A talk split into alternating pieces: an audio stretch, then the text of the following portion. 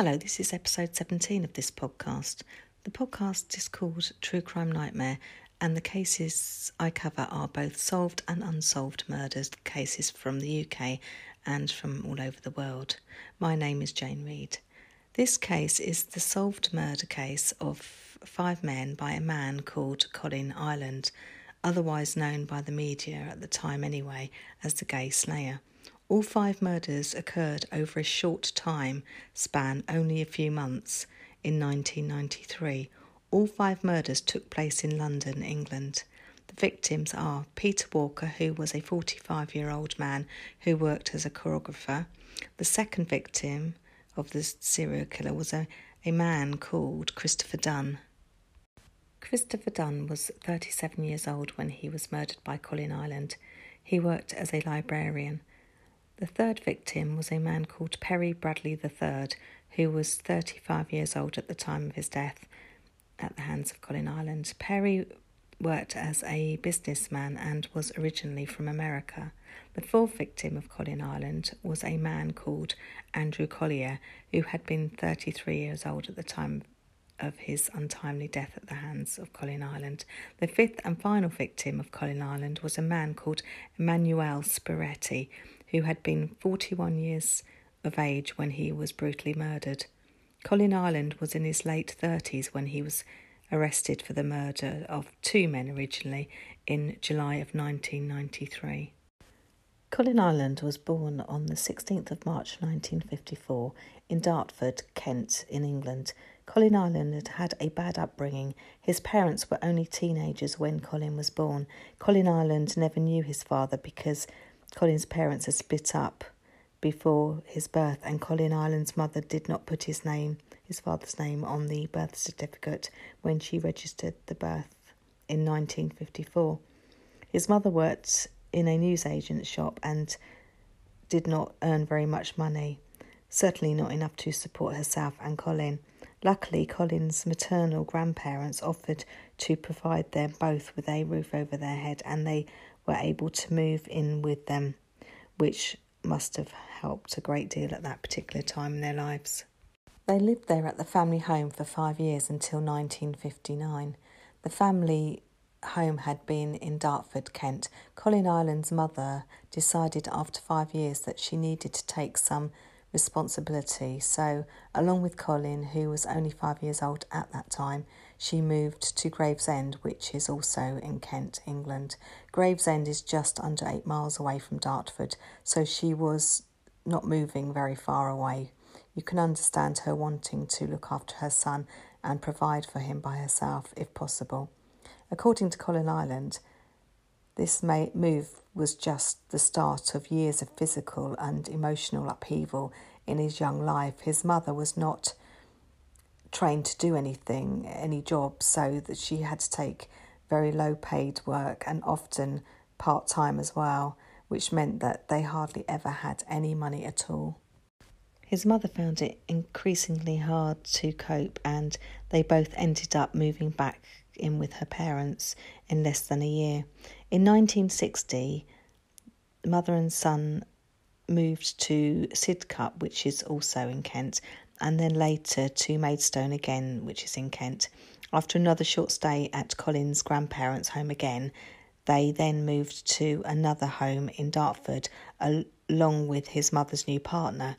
They would live there for about three years. His mother married her partner, who was an electrician, and he had apparently always treated Colin very well.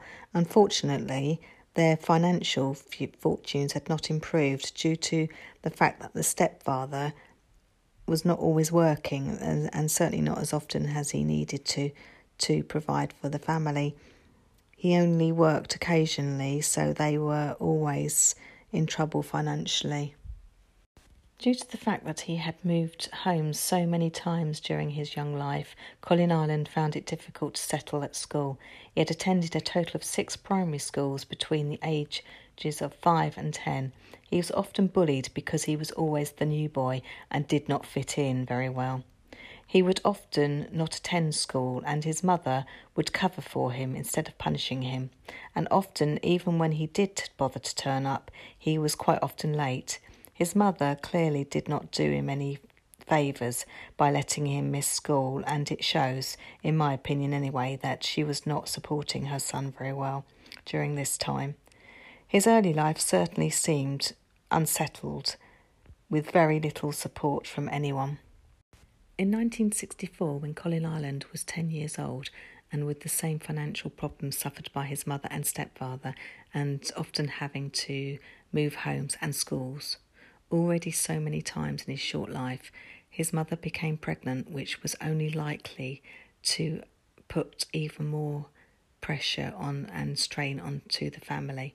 His mother placed Colin into foster care at this point to try and ease the financial burden.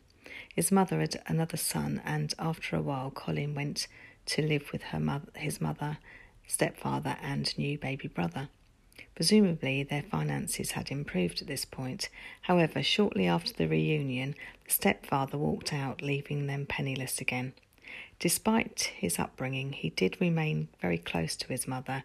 His mother married again when Colin Ireland was 12 years old. Fortunately, this time things worked out and life became more stable and their financial prospects improved as well. However, finally being part of a new stable home life did not stop Colin from getting into trouble. He would commit a few crimes long before he decided to go on a murder spree. He was 16 years old when he committed his first crime. He had stolen four pounds off someone but was caught out.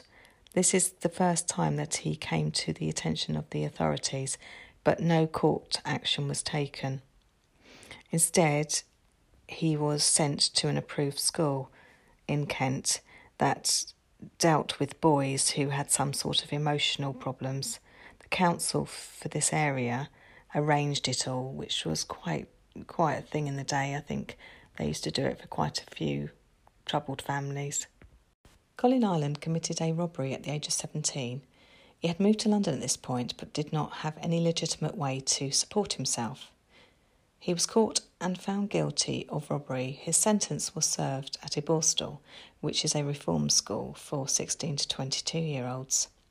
Obviously, more violent crimes are not necessarily served at a Borstal, but sometimes the judge will think it the right place when somebody's committed a non violent crime, particularly.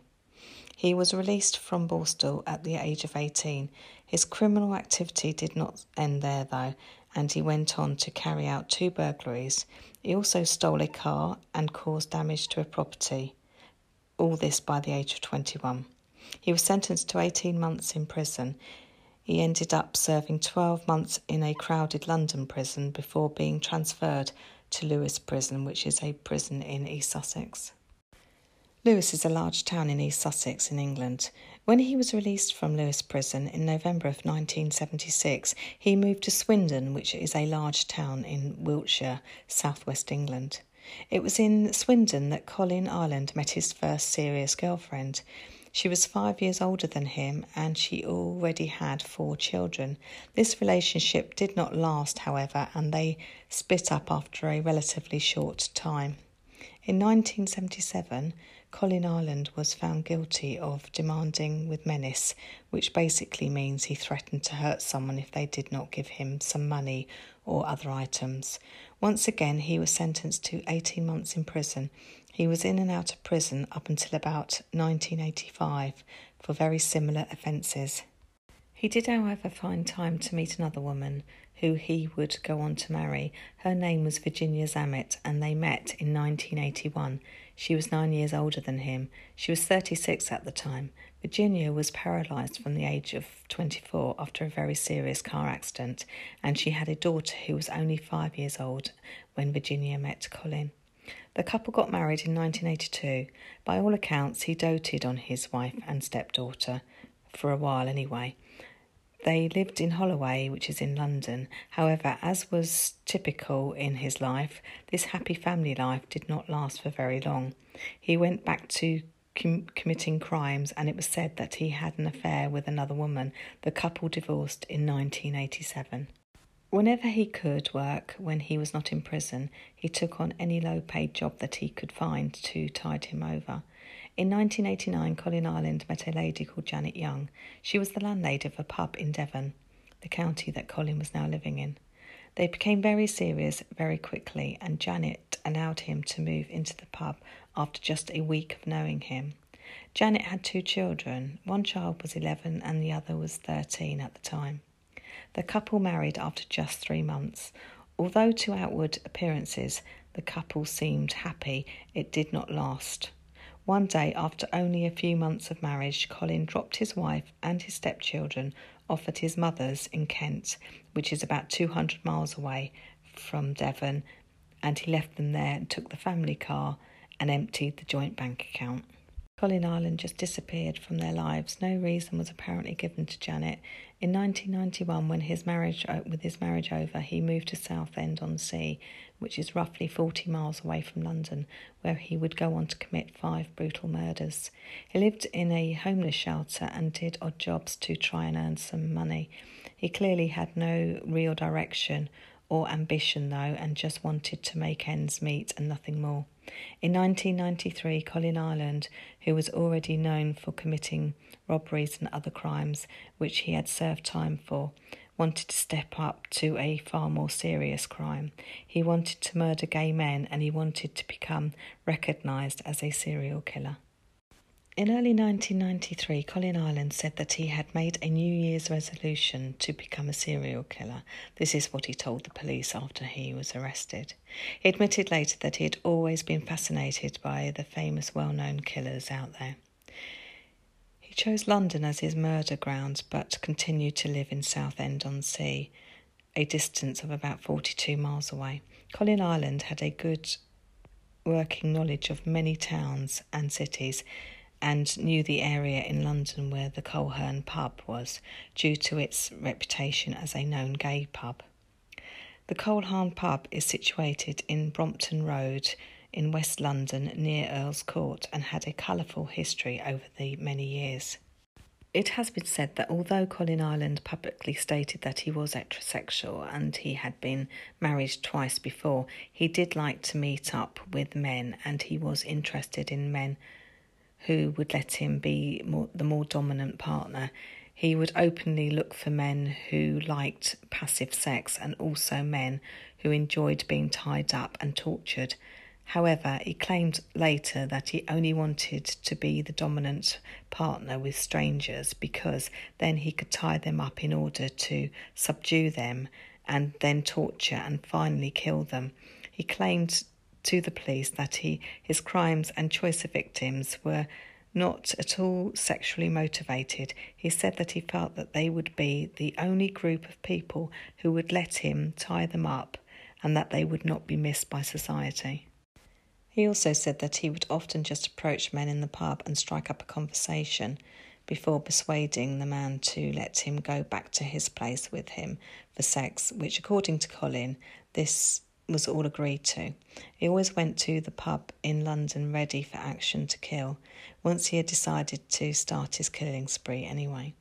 His backpack contained rope, gloves, a knife, and a change of clothes, as well as ties. It was on the 8th of March 1993 that Colin Ireland decided that the time was right to begin his murderous activities. His first victim was a man called Peter Walker, who was 45 years old at the time of his death. He had worked as a choreographer, which he apparently really enjoyed. He liked to go to the pub to relax and sometimes meet other people as well. Peter Walker often went to the Coleherne pub and would sometimes meet other men there. He had a flat in Battersea, which was just under three miles away from the pub, which was located in Earl's Court. Colin Ireland tied Peter Walker up. We only have the murderer's own words really to describe what happened, along with some evidence at the crime scene. But it seemed as though the victim had been bound, tortured, and finally suffocated by using a plastic bag which was then put over his head. The killer left two teddy bears in a 69 position on Peter's body. Peter Walker had two dogs which Colin Ireland locked up in another room out of the way.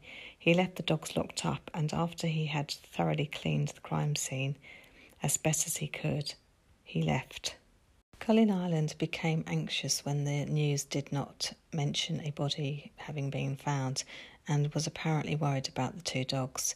He phoned a journalist from the Sun newspaper and advised them about the dogs and also that the the dog's owner was dead. When the police finally got to the, the flat, they determined that Peter Walker was indeed dead. The post mortem revealed that although Peter Walker had had ties used to to bind him, they had been removed after his death and had also been taken away from the scene by the killer.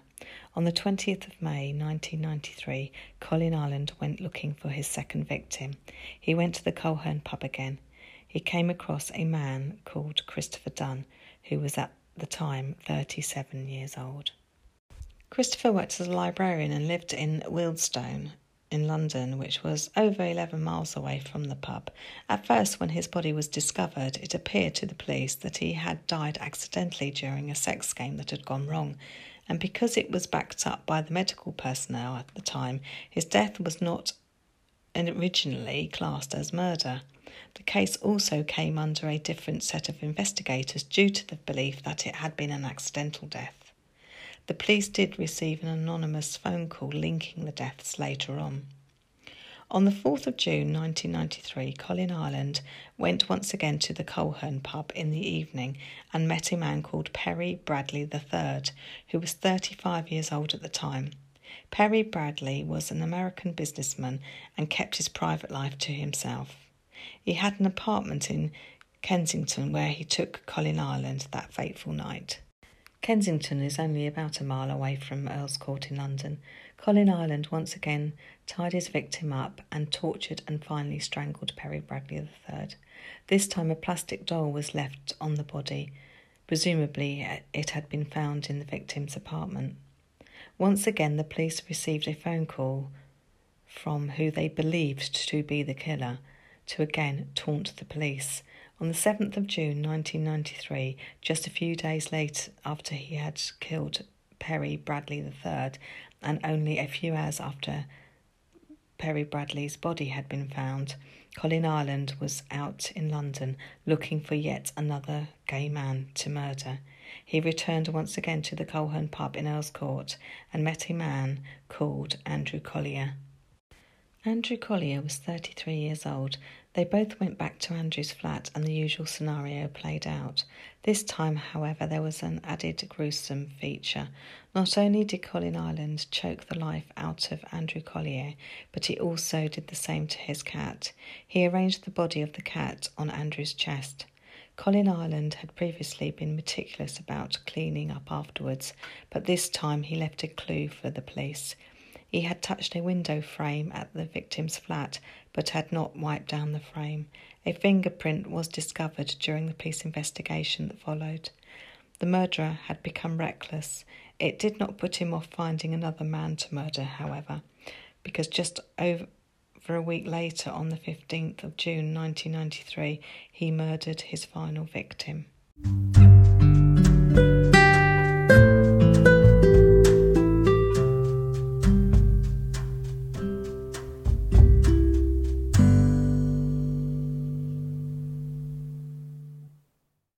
The final victim of Colin Ireland was a man called Emanuele Spiretti, who was originally from Malta.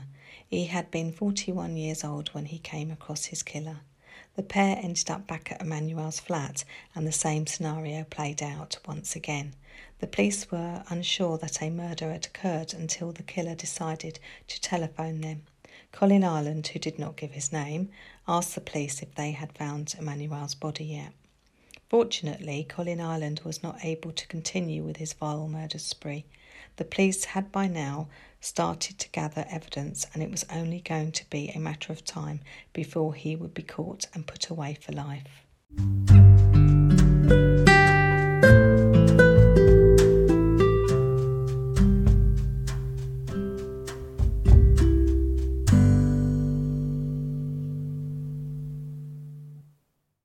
Although initially the five deaths were not linked, even after the cause of death for Christopher Dunn had been changed from accidental death to murder, the police now realised that they were all the work of one person and finally admitted publicly that there was a serial killer on the loose.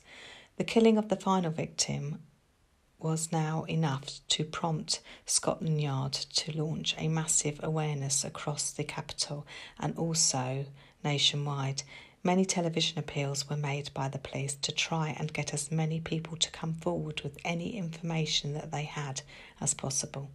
Information gained by the police came to light that Manuel Spiretti, the latest victim, had travelled by train with another man on the evening of his death. Luckily, at the station that the men passed through, which was Charing Cross Station, there were four CCTV cameras fixed on the entrance and the actual station itself.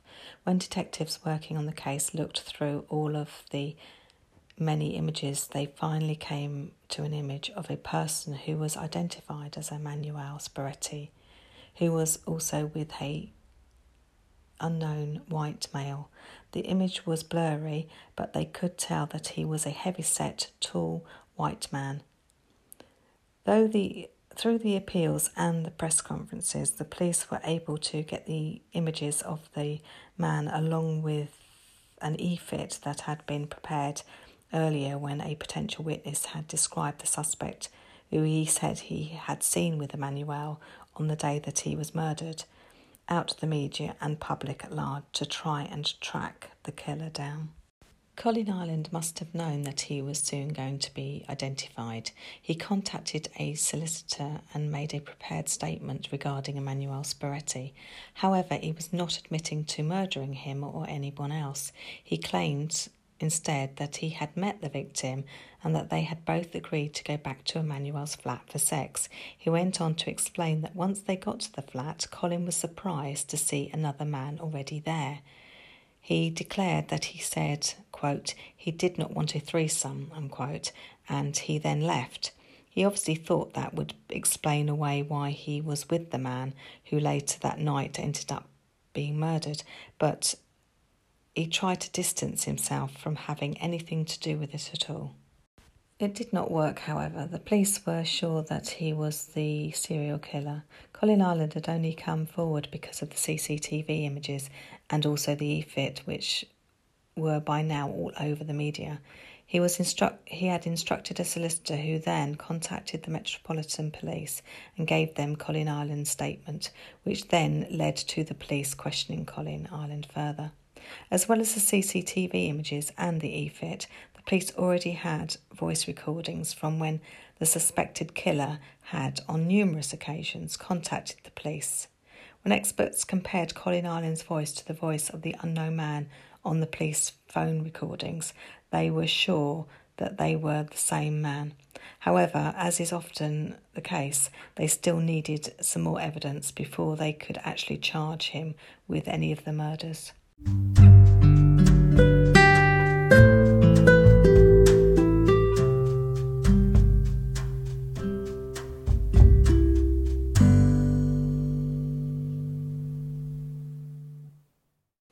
They did keep Colin Ireland in custody, though. The police in England are able to hold a suspect without charging them anywhere between 24 hours to 96 hours with special permission, especially if the person is suspect- suspected of committing murder. Colin Ireland initially refused to talk to the police investigating the five murders. The fingerprint that had been discovered in Andrew Collier's flat on the window frame would also eventually turn out as belonging to the suspect. Fingerprints were, in the 1990s in England, still having to be analysed manually, not like today when they can be scanned and put into a computer. So it did take longer back in 1993 to process, but most importantly, it came back as a match to Colin Ireland in the end. Colin Ireland was charged with the murders of Andrew Collier and Emmanuel Spiretti due to having enough evidence.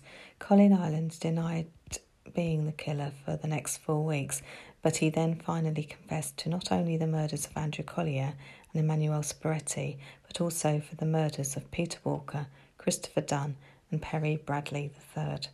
Because he confessed to all five murders, no actual trial was held. Colin Ireland appeared at the Old Bailey in London on the 20th of December 1993 and was sentenced by the judge to life imprisonment for each of the five murders. His sentence was upgraded to a whole life tariff by the Home Secretary at the time, which means he will never be allowed out of prison. Colin Ireland died in prison on the 21st of February of 2012 at the age of 57. He had been serving his whole life tariff sentence in Wakefield Prison, which is in the north of England. His death was classed as death by natural causes. The post mortem revealed complications with his lungs and also problems with a fractured hip. The police investigation of this serial killer was looked at due to the suspicions that some of the police were homophobic. This speculation and accusations came after the first killings, but they did go on to solve the crimes in the end, and so nothing really came of it. The media at the time had already started to write about a serial killer being on the loose, killing gay men, before it had even been widely acknowledged by the police. So they sort of blew it up really and blamed the police for being homophobic, but they were it was looked at and apparently nothing came of it. The police said later that the they felt that Colin Ireland had been an organised killer and he had often gone prepared. He carried his murder kit with him and knew where to go to target his potential victims. He also cleaned up after the murders and wiped away potential evidence apart from the one fingerprint that he had left behind. The police also encouraged the killer to talk whenever he phoned up, taunting them because they knew it could help them identify him. Also, he might just say something that would help them convict him later on. All of the killer's victims had been killed at their homes. All of the men had been found naked and had signs of either being bound or still had ties on them. They had all been strangled as well.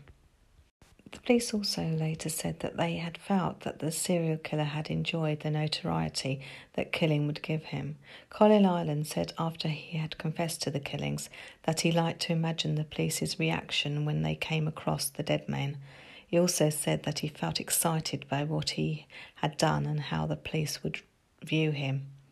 It was often it has often been reported that Colin Ireland only targeted gay men because he himself was homophobic. There had not been any evidence of any of the men being sexually assaulted at all.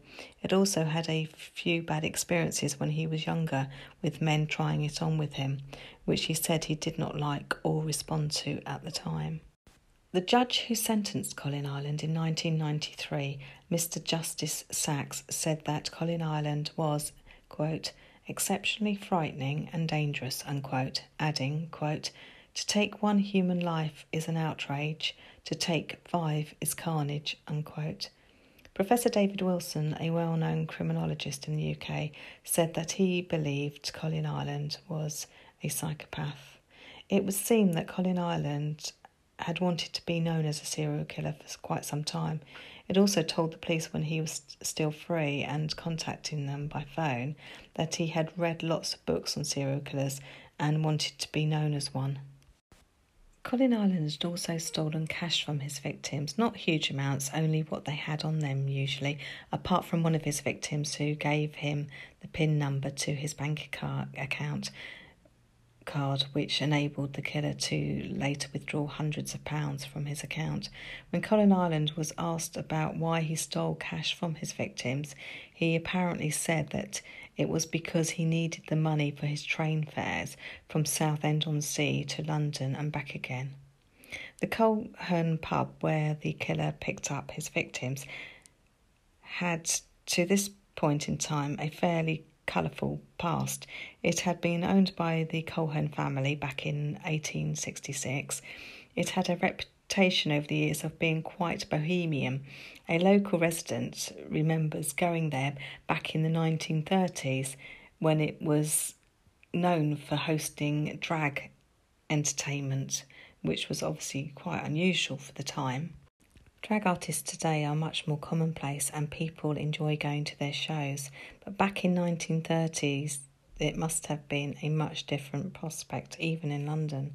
It also became known later on in the 1970s as a notorious leather bar with blacked out windows. Many famous people over the years have allegedly visited the pub, including Freddie Mercury, Kenny Everett, and Rupert Everett, no relation. It is now a gastropub, which probably attracts different clientele to how it did back in the day.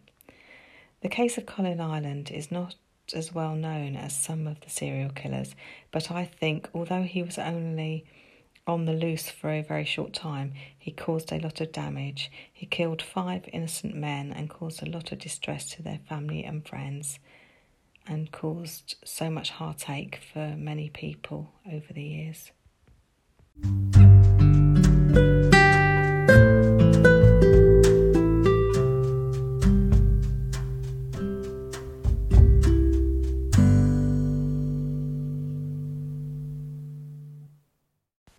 Thank you for listening. The credits for this episode go to murderuk.com, murderpedia.org, Wikipedia, Crime and Investigation UK documentary called Critical Evidence.